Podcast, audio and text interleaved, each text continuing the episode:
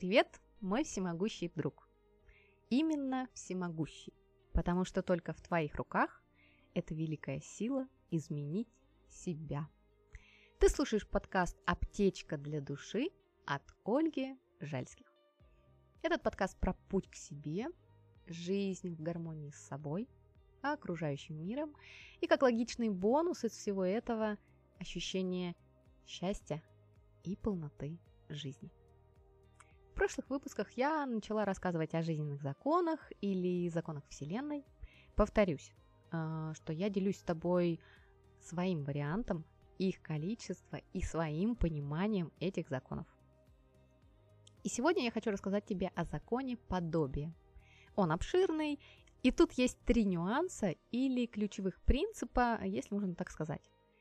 Подобное притягивает подобное, подобное порождает подобное, и то, что не может стать подобным, отторгается. Жизнь – очень мудрая система, и в ней нет ничего случайного, как бы нам не хотелось порой так думать. Как говорится, случайность – это замысел более высокого порядка.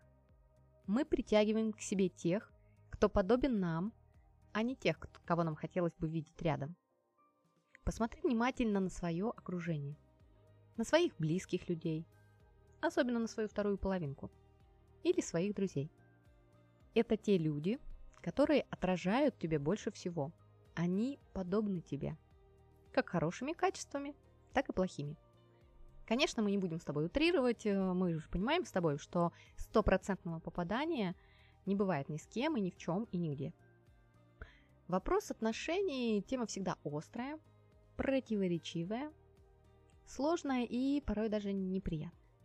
Но если в случае с родителями у тебя больше превалирует закон урока и закон связи, то в случае с друзьями, и тем более со второй половинкой, тут явный приоритет закона подобия. Вот тут как раз во всей красе на впуклости твоего пазлика приходится выпуклости пазлика другого человека. И как бы тебе не хотелось принимать это, так и есть. Конечно, закон зеркала и закон урока тоже в отношениях задействованы по максимуму и очень тесно переплетены между собой, но все же мы с тобой сейчас о законе подобия. Подобное к подобному. Слышал, наверное, эту фразу, да? Что это значит?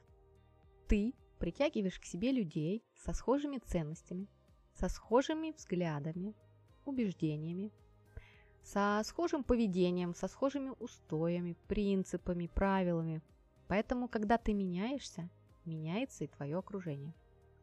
Именно исходя из закона подобия можно описать, почему часто наши школьные или универские друзья уходят из нашего круга общения, когда мы заканчиваем школу или универ. Да, по инерции еще год, два, пять мы можем пообщаться, но потом уже каждый развивается по своему пути. И если он не схож с твоим по ценностям, то вы просто расходитесь. Ну ведь так, согласись. И да, вроде хочется сохранить отношения, ведь столько всего было пережито. И вот проходит время, вроде столько всего случается и у тебя, и у другого человека. А встречаетесь, и разговор как-то не клеится. И тем вроде нет общих. А порой даже не хочется рассказывать, что у тебя произошло, и не хочется слушать, что там у другого. И в таких ситуациях очень многие боятся себе признаться в этом и другому сказать честно, что, знаешь, как-то отношения отжили себя. Поэтому ищут тысячу причин для отказа от встреч, от разговоров и взаимного времяпровождения. И другой, понимая это, тоже ведет себя идентично. И звонки, и переписка становятся все реже и реже. Потом вообще сводится к банальным поздравлениям с праздниками. Но потом вообще может прекратиться. Но это в том случае, если вы были связаны только узкими подобными интересами. Если же вы сошлись на базовых слоях, скажем так, то обычно такая дружба длится всю жизнь. Она может растягиваться, как резинка, отдаляя на время и даже на расстояние людей друг от друга. Но потом, при встрече или переписке, ты чувствуешь, что так давно не слышал этого человека, так давно не видел его, как будто... Но начинаете общаться и понимаешь, что такое ощущение, что вы виделись буквально вчера, и общение происходит взахлеб. Ты рассказываешь, и ты слушаешь с интересом. Ведь есть такое, да? Ну согласись. Так вот, надеюсь, теперь ты немного понимаешь, о чем речь. Твои друзья – это твои внутренние глаза. Ты же себя не видишь со стороны. Ты не можешь понять свое поведение объективно. А вот они тебе его показывают. Подобными поступками, подобным отношением. И здесь нужно честно признаться себе. Да, не хочется думать о себе, как о плохом или непорядочном человеке, но если у тебя нет друзей или отношения с ними тебя не устраивают, то это повод разобраться и поковыряться в себе любимом.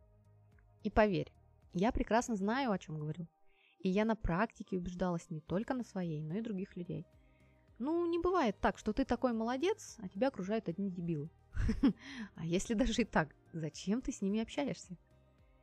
Значит, что-то в их поведении и мыслях приемлемо или выгодно для тебя сейчас. Это уже твоя политика двух стандартов. Тогда не обижайся на людей, что они могли на тебя что-то сказать нехорошее. Ты-то тоже о них нелестно думаешь. Может, даже и отзываешься порой. Это из разряда, когда в компании все дружат вроде бы и мило улыбаются в глаза, а потом попарно всех обсуждают. Причем обсуждают за то, что буквально до этого нахваливали. Но ты ведешь себя так же, и тебе просто не хватает смелости сказать, что тебе неприятно это обсуждать, и ты не решаешься сказать правду. И я тебя прекрасно понимаю. Быть честным страшно, очень страшно. Особенно сейчас. Все настолько заврались и сами погрязли в своем вранье, что уже забывают, что и кому врут. И начинают врать уже там, где их подловили на предыдущем вранье. И знаешь, что самое интересное? Им верят те, кто сами так же себя ведут. Как верят? Разрешают им врать, чтобы потом им тоже разрешили врать в какой-то момент. И тут выбор за тобой. Либо ты соглашаешься на такое, либо меняешь. Нет. Не людям говоришь, что им нужно измениться, а меняешь себя. Всегда начинай с себя. Говори правду, но тут такой тонкий момент. Надо уметь отличать правду от твоего личного мнения, особенно когда его не спрашивают. Знаешь, наверное, таких правдолюбов, какие всем говорят, как правильно жить и что они о них думают. Это неправда. Это всего лишь их узкое мнение, причем его даже у них не спрашивали. Тут надо не забывать о чувстве такта и вкусе другого человека. А о вкусах, как говорится, не спорят. Итак, ты вроде бы решил для себя говорить правду, и чем больше ты начинаешь так себя вести, тем меньше у тебя становится старых друзей, тех, которые привыкли лгать. И тем сложнее и неприятнее уже вам общаться. И обычно общение плавно, медленно сходит на нет. И тебе кажется, что все, ты теперь один, и нафиг вообще ты это все начал. Но нет, как только ты дойдешь до другого уровня у себя в душе, как только ты укоренишь его более-менее, в твоем окружении начнут появляться подобные люди, которые будут разделять твои новые ценности и которые будут открыты и честны с тобой. И ты будешь поначалу удивляться и искать подвох. Будешь таким настороженный. А что, так бывает? Действительно бывает? Потом, конечно, ты расслабишься и будешь воспринимать уже это за новую норму в отношениях. Но пока ты сам не поменялся, не жди, что сейчас прилетит фея и превратит твою протухшую тыкву в карету. Я показала закон подобия сейчас на примере лжи и правды, но этот закон применим ко всему. Допустим, ты хочешь, чтобы для тебя что-то сделали, но не делают. У меня к тебе вопрос. А ты делаешь что-то для другого? Только отвечай честно, ведь если ты будешь себя приукрашать в своих глазах, то ты точно не решишь эту ситуацию. Многие перемены идут порой через боль и неприятность. Конечно, больно сознаваться себе в том, что ты не идеален и порой делаешь для других только для того, чтобы получить что-то в ответ. Поверь, я говорю не просто слова. Я такая же раньше была. Я тоже жила дашь на дашь. И меня всегда удивляло и задевало, когда не всегда так работало. И меня всегда расстраивало и обижало, если в мой адрес не прилетала ответка. Пока я не поняла один важный закон. Если что-то делаешь, делай искренне. И не жди отдачи. Забудь. О, я понимаю, что это сложно. Тем более наше раздутое эго считает, что нам априори все должны, даже если мы для них ничего не сделали. А уж если мы приложили усилия, то вообще должны. И сами там мы уже внутри список долгов составляем, причем с процентами. Ну как без них для себя любимого, да? А потом обиды появляются, а сказать не можем. Потому что все равно внутри понимаем, что человек-то может немножечко и подофигеть от его долгов нам. Поэтому здесь тоже меняться нужно сначала тебе. Обнулить все долги и дальше делать без оглядки и искренне. И опять же, как только ты научишься делать что-то для других спокойно и бескорыстно, тебе тоже будет прилетать помощь, порой даже от абсолютно незнакомых тебе людей. Ты, наверное, сейчас думаешь, что я рассказываю какие-то сказки. Нет, это работает. Это реально так работает. И до сих пор меня это приятно удивляет. Ну, это вроде все про друзей, ну и близких знакомых. А как же вторая половинка, спросишь ты? Логично. Думаю, аналогию ты уже выяснил.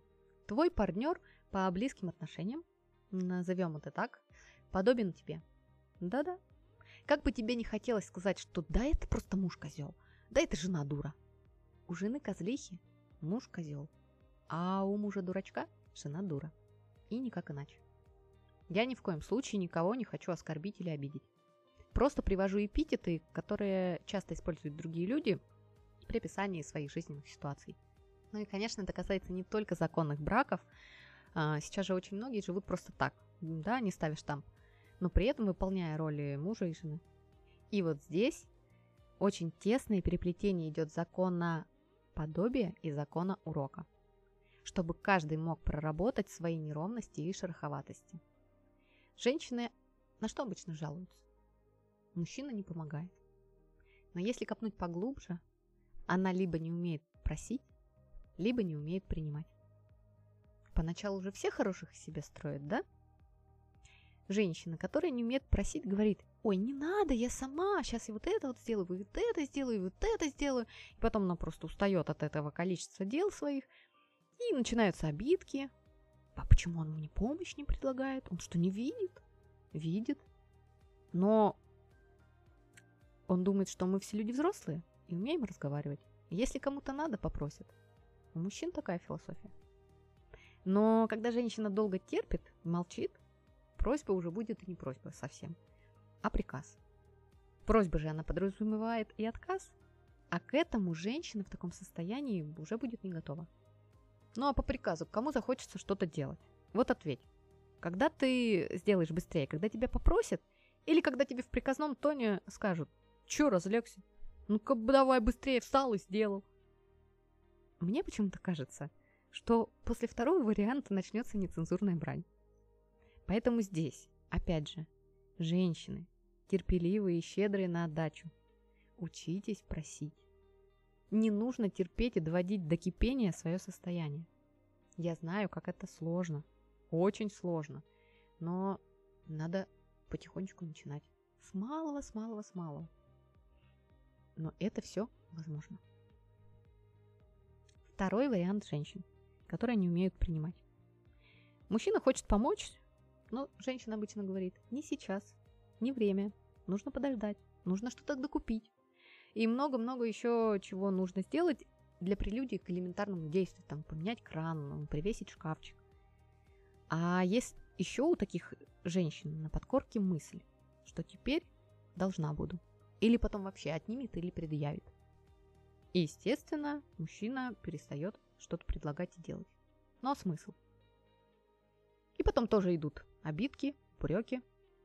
Ну и понимаете, да? Причина в чем? Научиться принимать и, конечно же, благодарить. А вот у мужчины, когда жена дура, Хочется сказать, а зачем же ты такую выбрал? Никто ж тебя не тянул? А может, побоялся взять поумнее? Тут же пришлось соответствовать и напрягаться самому. А булочки напрягать у нас никто не хочет, да? Вот и получается, что не хотел трудиться. Получить то, что... чтобы не трудиться. И если хочешь поменять другого, начинай с себя. И ищи в другом что-то хорошее. Ищи больше причин хорошего того, что вас действительно связывает. А когда жена пила? Ну, я не в смысле сейчас про алкоголь, я про прибор, которым дрова пили. Мужчина просто не слышит просьбу, не выполняет ее. Потом уже идет донесение информации разными способами. Обычно поначалу простым повторением, чтобы человек хотя бы услышал. Но потом громкость этого повтора со временем начинает возрастать, возрастать и возрастать. Но булочки не хочется напрягать и делать, да? Поэтому и выслушиваем это все. А вот если бы сразу сделал, все бы прекратилось. И вот здесь мужчине нужно научиться слышать. Желательно с первого раза. Вообще, конечно же, я сильно утрирую, да? Но отношения вообще, в принципе, это очень тонкая грань. И в них нужно разбираться более детально. Нельзя вот так вот всех взять и под одну гребенку. Я просто донести хотела смысл на этих примерах, что если что-то не нравится в близком человеке, присмотрись к себе, посмотри на себя, а не ведешь ли ты себя так же. Бывает еще так, когда те же самые неприятные черты появляются не в самой паре, а с другим человеком или в другой сфере. Вот, допустим, дома мужчина ведет себя так, как не нравится женщине, и ей кажется, что дело в нем. Но она ведет себя подобным образом только с другими людьми. Может, на работе, там, с подругами, с родителями или с детьми. И здесь, конечно, будет уже сложнее увидеть аналогию. Зато, если разглядеть и начать менять, то эффект будет виден и в паре. И да, как ты понимаешь, тут можно продолжать. Это, тебе так сказать, пища для размышлений и твоего внимания. Ну, если тебе, конечно, хочется что-то изменить. А может, ты вообще счастливчик по жизни, и у тебя везде идиллия, гармония. Ты кайфуешь от этой жизни. И мой подкаст ты слушаешь просто ради моего голоса. Ну а что? Ну, бывает же такое, да? Я рада за тебя тогда. Очень рада. Подобное порождает подобное. Ну, тут, думаю, тебе уже понятно. Если ты себя ведешь как-то нехорошо, не жди, что в ответ будет другая реакция. Если ты идешь к человеку изначально с негативным настроем, не жди, что он будет спокойно его принимать. Он даст такой же тебе внутренний опор. Возможно, внешне не будет проявления, но внутри мысли будут неприятные. Но еще неизвестно, что сильнее работает: прямая перепалка или постоянный негативный посыл. То, что не может стать подобным, отторгается. И здесь тоже, думаю, теперь тебе уже понятно. Если ты меняешься, и люди в твоем круге, одинаковые с тобой по базовым ценностям, тоже меняются, вы идете дальше вместе.